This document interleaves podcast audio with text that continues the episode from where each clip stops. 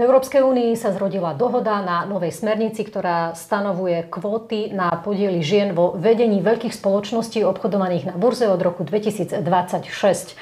To je téma pre moju hostku a expertku na rodovú rovnosť Oľgu Pietruchovú z Ministerstva spravodlivosti. Dobrý deň. Dobrý deň, ďakujem pekne za pozvanie.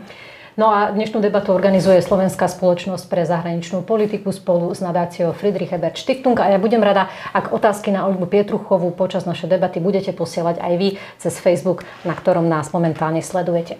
Pani Pietruchová, a smernica, ktorá stanovuje kvóty na ženy vo vedení veľkých firiem, môžete priblížiť, čo presne teda to bude znamenať? Tak tá smernica je na stole ešte... Pracovne sa volá, že Redingovej smernica, čo už je nejaký čas, ako pani Viviane Reding bola komisárkou. E, bola dlhodobo zablokovaná a teraz vlastne zmenou postoja Nemecka a iniciatívou francúzskeho predsedníctva prišlo k tomu, že sa v rokovaní o smernici pokračuje, dokonca bol dosiahnutý nejaký konsenzus. V prvom rade chcem upresniť, že tie kvóty alebo tie ciele zastúpenie štyridsať percent sa týkajú nevýkonných pracovníkov, čiže týkajú sa správnych rád, týkajú sa dozorných rád a to spoločnosti, ktoré sú kotované na burze alebo s ktorými teda cennými papiermi je obchodované. Čiže nejde tu o nejaký markant, no, veľký počet spoločností, je to skôr také symbolické gesto, ako zvýšiť, ako naozaj dostať ženy do, do tých vysokých pozícií. Takže štyridsať percent v správnej rade a potom je tam ešte kvóta tridsať percent, to má byť... Ta, tam tridsaťtri sú potom také výnimky, že pokiaľ teda e, napríklad e, tie firmy už majú nejaké interné kvóty, napríklad aj na výkony pracovníkov alebo na výkonný manažment, tak sa to uznáva. A tie, tie tretinové napríklad, lebo veľa takých menších firiem má napríklad trojčlenné dozorné rady, čiže tam, tam by bolo tých tridsaťtri percent, že z tých troch aspoň jedna musí byť žena. Uh-huh. Vy ste povedali, že teraz sa to podarilo odblokovať, že tá smernica dlho ležala, tak povedať, na ľade. desať rokov prakticky, no viac, viac ako desať rokov ležala na ľade. Povedali ste, že zmenou Nemecka. A ja by som skôr čakala, že zmenou konzervatívnych krajín, ako je Maďarsko alebo Poľsko, ktoré to dlhodobo blokovali. Oni to blokujú teda naďalej, ale nemajú jednoducho tú silu zablokovať celkovo tú smernicu, pretože sa to schváľuje kvalifikovanou väčšinou.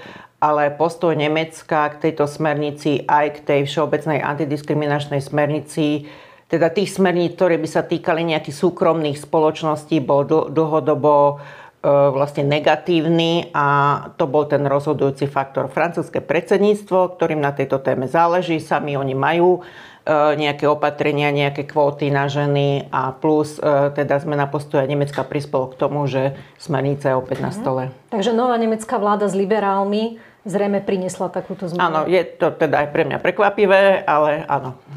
A teraz pozrieme sa na význam tej smernice. Vy ste už povedali, čo je aj pravda, že bude sa týkať len veľmi malého počtu spoločností, pretože sa týka len spoločností, ktoré majú viac ako dvestopäťdesiat zamestnancov a sú obchodované na burze. Áno. Na Slovensku je, sú to desiatky spoločností. Naozaj. Bude nejaký tridsať, maximálne štyridsať.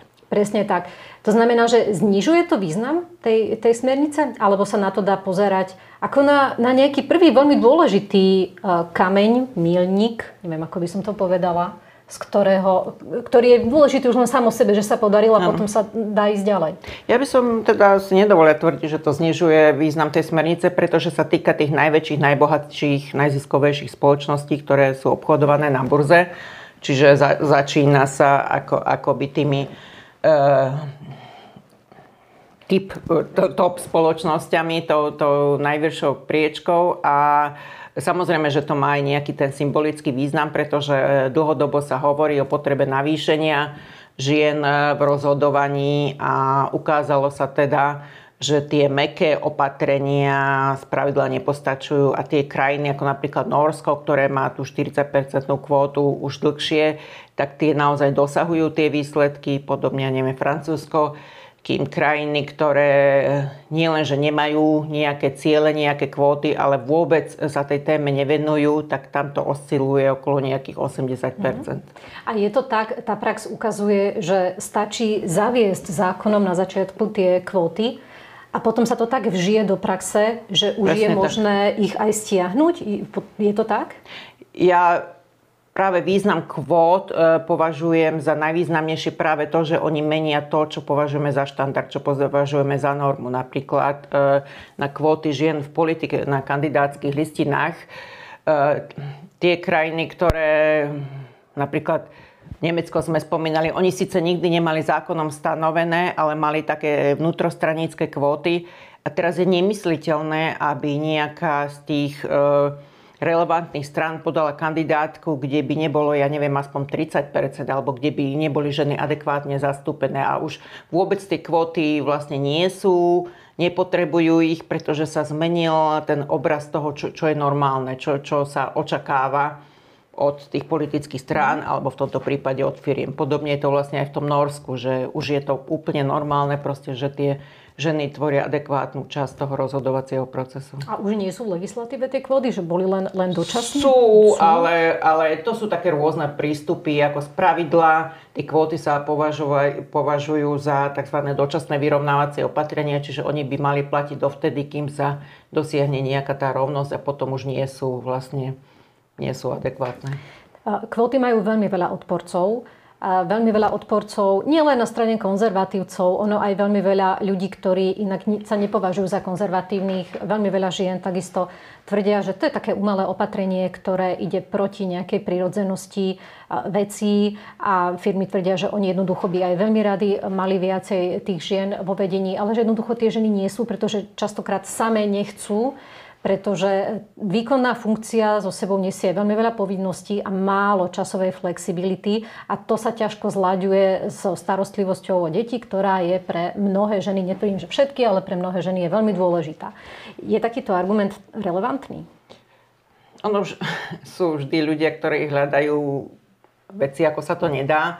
V prvom rade ja chápem hlavne v tom našom geopriestore, že tie kvóty majú pre nás takú konotáciu ako z čias socializmu, kde teda sme mali oficiálne tridsať percent žien, ale reálne nikdy, nikdy nejako by tá feministická alebo proženská politika nedosahovala tej najvyššej úrovne.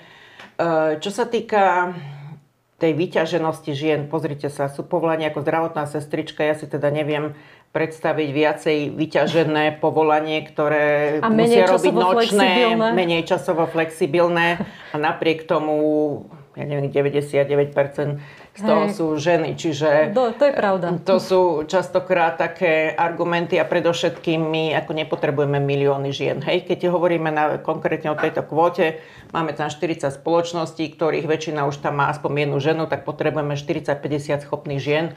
A nech mi nikto nehovorí, že na Slovensku sa nenajdu, pretože nie všetky majú malé deti. To je skôr aj ten prístup k ženám, ako sa pozerá na ženy v profesionálnom živote. Keď je žena mladá, tak firmy majú obavy, že sa vydá, bude mať deti. Keď má malé deti, tak je tak či tak. Už stále odpísaná. Bude na očerke odpísaná. A keď deti vyrastú a má skúsenosti, má čas, tak už je príliš stará, pretože na ženy vo vyššom veku sa nazerá iným spôsobom, ako sa nazerá na mužov. No ale potom je tu aj veľký problém toho nastavenia mentálneho spoločnosti, ktoré na Slovensku, ako v konzervatívnej krajine, je naozaj väčšinovo také, že primárnou úlohou ženy je byť doma a starať sa o rodinu. Ja by som to podložila jedným veľmi dobrým prieskumom, ktorý robila agentúra two muse pre tri šesť päť banku na vzorke šesťsto školákov. Sú to deti, o to je to podľa mňa zásadnejšie, že tam je vidieť už tá nastupujúca generácia, ako to vníma. No a polovica z nich verí, že primárnou úlohou ženy je starať sa o domácnosť, zatiaľ čo úlohou muža je zabezpečiť financie. Čo s takýmto nastavením spoločnosti? Nie je toto ten najväčší problém, ako dosiahnuť vyššie zastúpenie žien vo vedení? Ale ono to ide vlastne ruka v ruke, pretože predpokladám, že tí školáci a školáčky, ktorí na toto odpovedali, tak reflektovali tú skutočnosť, ktorú majú doma. Môžeme povedať, že polovica z nich to vidí úplne inak. Hej? Čiže, čiže museli by sme mať nejaký dlhodobý prieskum, aby sme to porovnávali. A aj to Slovensko, viete, je ťažko, veľmi ťažko, mne sa veľmi ťažko hovorí o Slovensku ako, ako v nejakých všeobecných e, konotáciách, pretože v Bratislave tá situácia je iná, ako je v nejakom rurálnom prostredí na Orave a aj tie prístupy sú iné. A e, e, tie zmeny sa dejú a ja by som dala jeden príklad, to je napríklad e, rapidný nárast otcov, ktorí čerpajú materské, ktoré teda prevezmú starostlivosť o malé dieťa a matka sa vráti teda do práce a otec do, dosta, zostane tých sedem mesiacov vlastne na rodičovskej dovolenke, dostáva materské. S tým, že to vidno, že toto je napríklad taký ako pozitívny zásah štátu, že motivuje tých otcov, aby prevzali starostlivosť a potom samozrejme tie matky môžu oveľa ľahšie robiť kariéru a tí otcovia získajú pozitívny vzťah vlastne k tým deťom, čo je tiež dôležité. Ale súvisí to samozrejme s tým, že, že je to slušne platené. Ale pretože tam, za tých... tam, tam zároveň ten štát priznáva, že mnoho z tých otcov to nerobí z nejakého úprimného záujmu byť s tým dieťaťom, ale pretože to vníma ako výbornú príležitosť byť doma. Tá žena aj tak robí všetko, čo treba a ten muž poberá tie peniaze. Netvrdím, že to robia zo, všetci. Zo dňa na deň sa to nezmení a samozrejme, že sa nedá generalizovať, ale ja viem aj z praxe, že sú naozaj takí, ktorí teda úprimne prevezmú tú starostlivosť a minimálne druhá vec je, že je to úplne normálne, že vo firme vlastne muž nastúpi na rodičovskú dovolenku a odchádza. A to, to je vlastne no, ten veľký rozdiel. Ale keby sme sa vrátili k podstate tej, tej mojej otázky, mm. toho celého problému je, že či takáto zmena by sa mala realizovať zhora cez legislatívu, alebo aby bola naozaj efektívna a skutočná, nemala by ísť z dola, zo strany spoločnosti, z rodiny, z výchovy. No viete, každá privilegovaná vrstva sa veľmi nerada vzdáva svojich privilegií a pokiaľ sú v súčasnosti vo vedení, tak v politike ako v biznise primárne muži, tak ťažko očakávať, že oni budú robiť nejaké opatrenia a aktívne akoby motivovať tie ženy, aby, aby, aby vstupovali na toto rozhodovacie pole.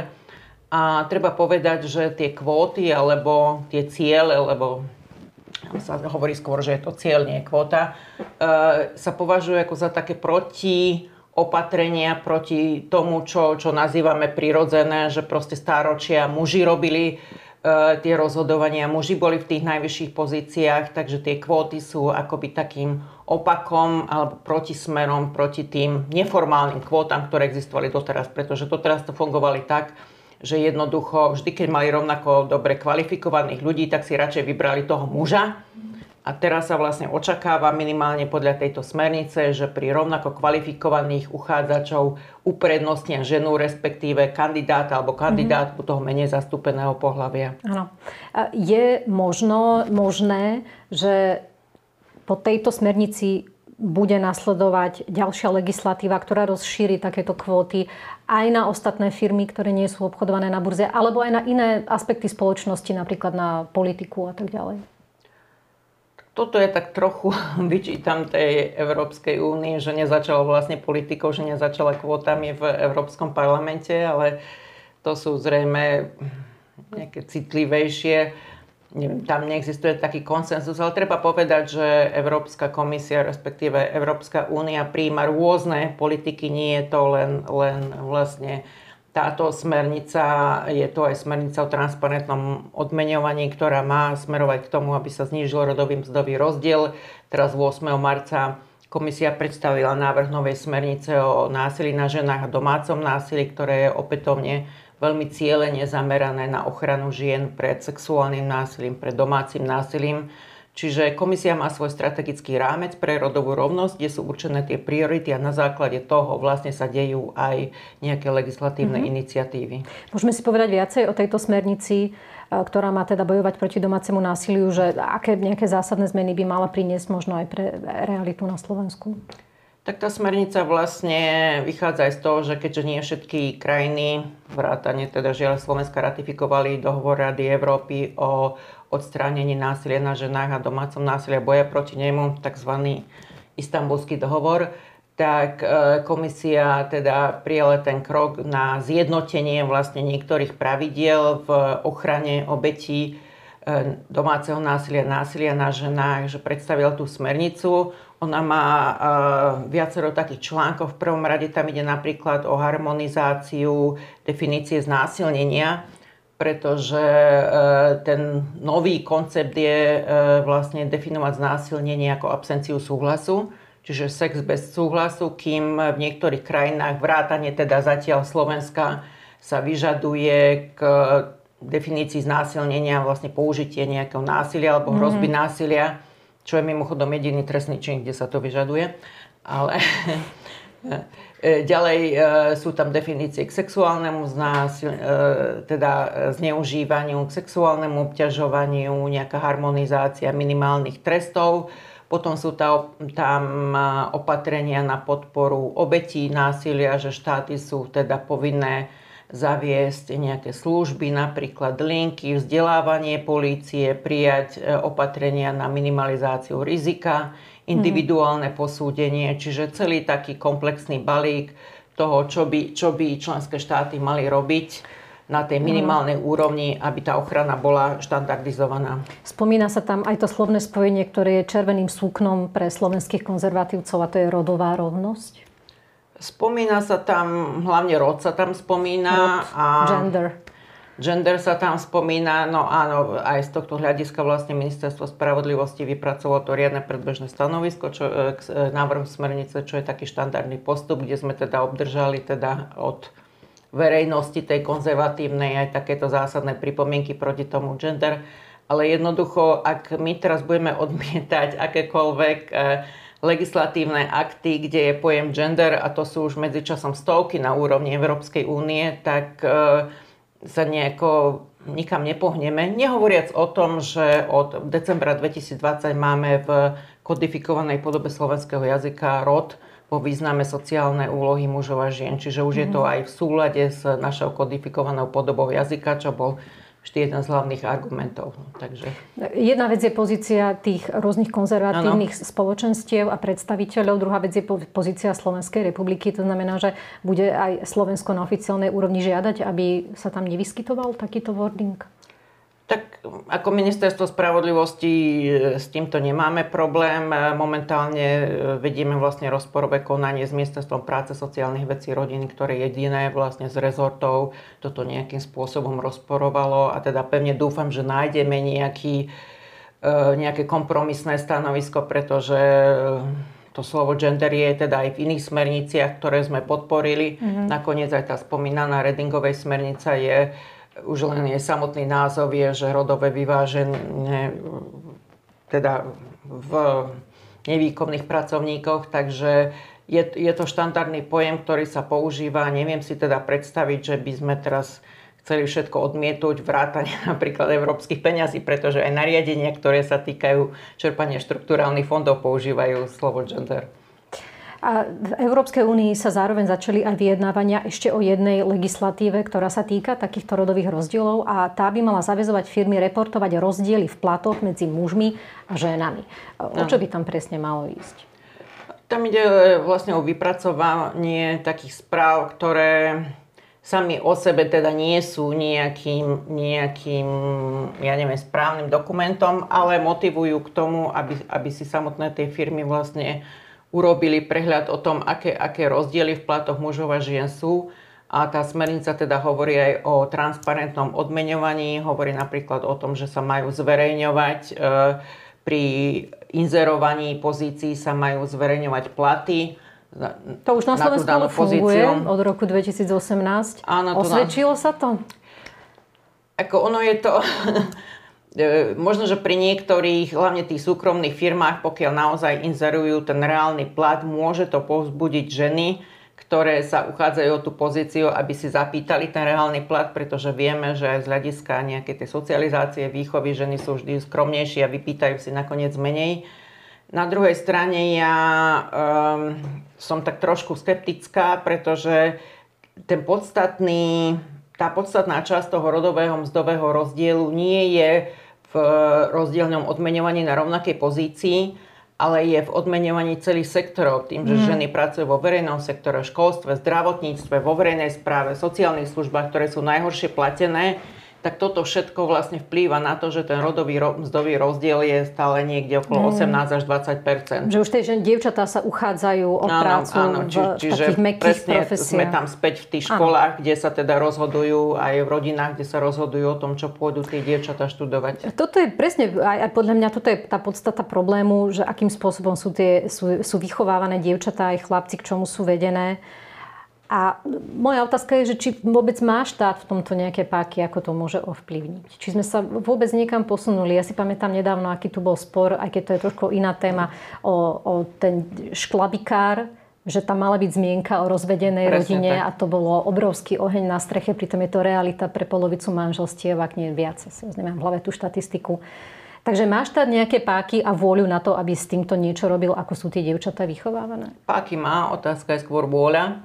E, tam veľmi veľa závisí od, od konkrétneho nastavenia v tej danej vláde alebo na tom dan, danom ministerstve, pretože samozrejme tie osnovy vzdelávania, ten obsah vzdelávania určuje nejakým spôsobom ministerstvo školstva a jeho organizácie. Nakoniec v samotnom školskom zákone je jedna z tých hodnôt, ku ktorým má škola vychovávať, je rovnosť mužov a žien. Čiže stačilo by vlastne držať sa tej litery zákona, ale zas problém je presne ako hovoríte častokrát, že stačí málo rodičov, ktorí s niečím nesúhlasia a dokážu z toho urobiť kauzu, ktorá potom zmiatne zo, zo stola celú tú tému, mm. či už je to ten šlabikár, alebo či je to už sexuálna vzťahová výchova na školách. Hoci teda, ja som presvedčená, že väčšina rodičov by s tým svojím spôsobom nemala problém.